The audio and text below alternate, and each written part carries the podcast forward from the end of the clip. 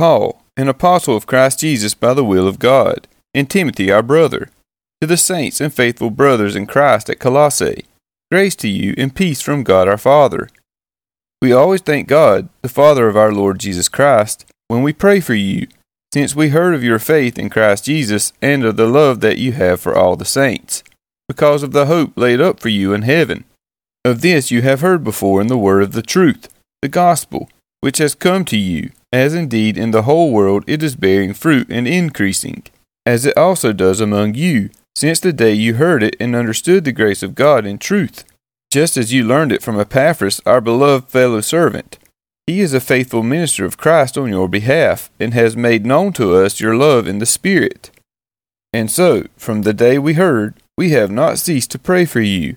asking that you may be filled with the knowledge of His will in all spiritual wisdom and understanding, so as to walk in a manner worthy of the Lord, fully pleasing to Him, bearing fruit in every good work and increasing in the knowledge of God.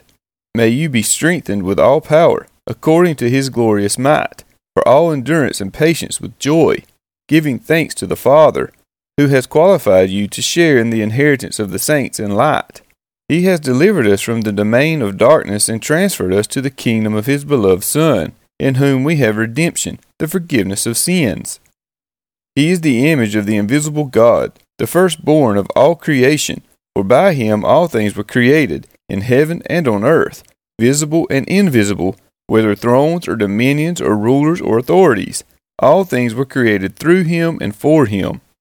And he is before all things, and in him all things hold together and he is the head of the body, the church. He is the beginning, the firstborn from the dead, that in everything he might be preeminent. For in him all the fullness of God was pleased to dwell, and through him to reconcile to himself all things, whether on earth or in heaven, making peace by the blood of his cross.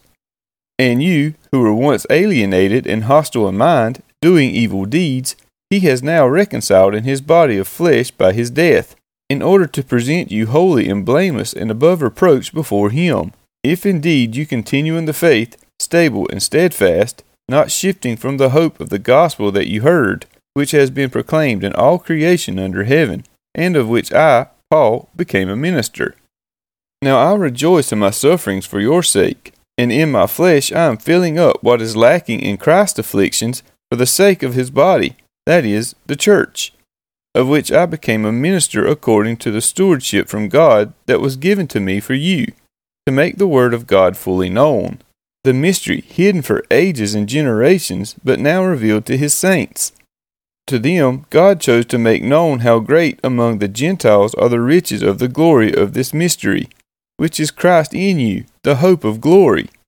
Him we proclaim, warning everyone and teaching everyone with all wisdom that we may present everyone mature in Christ. For this I toil, struggling with all his energy that he powerfully works within me.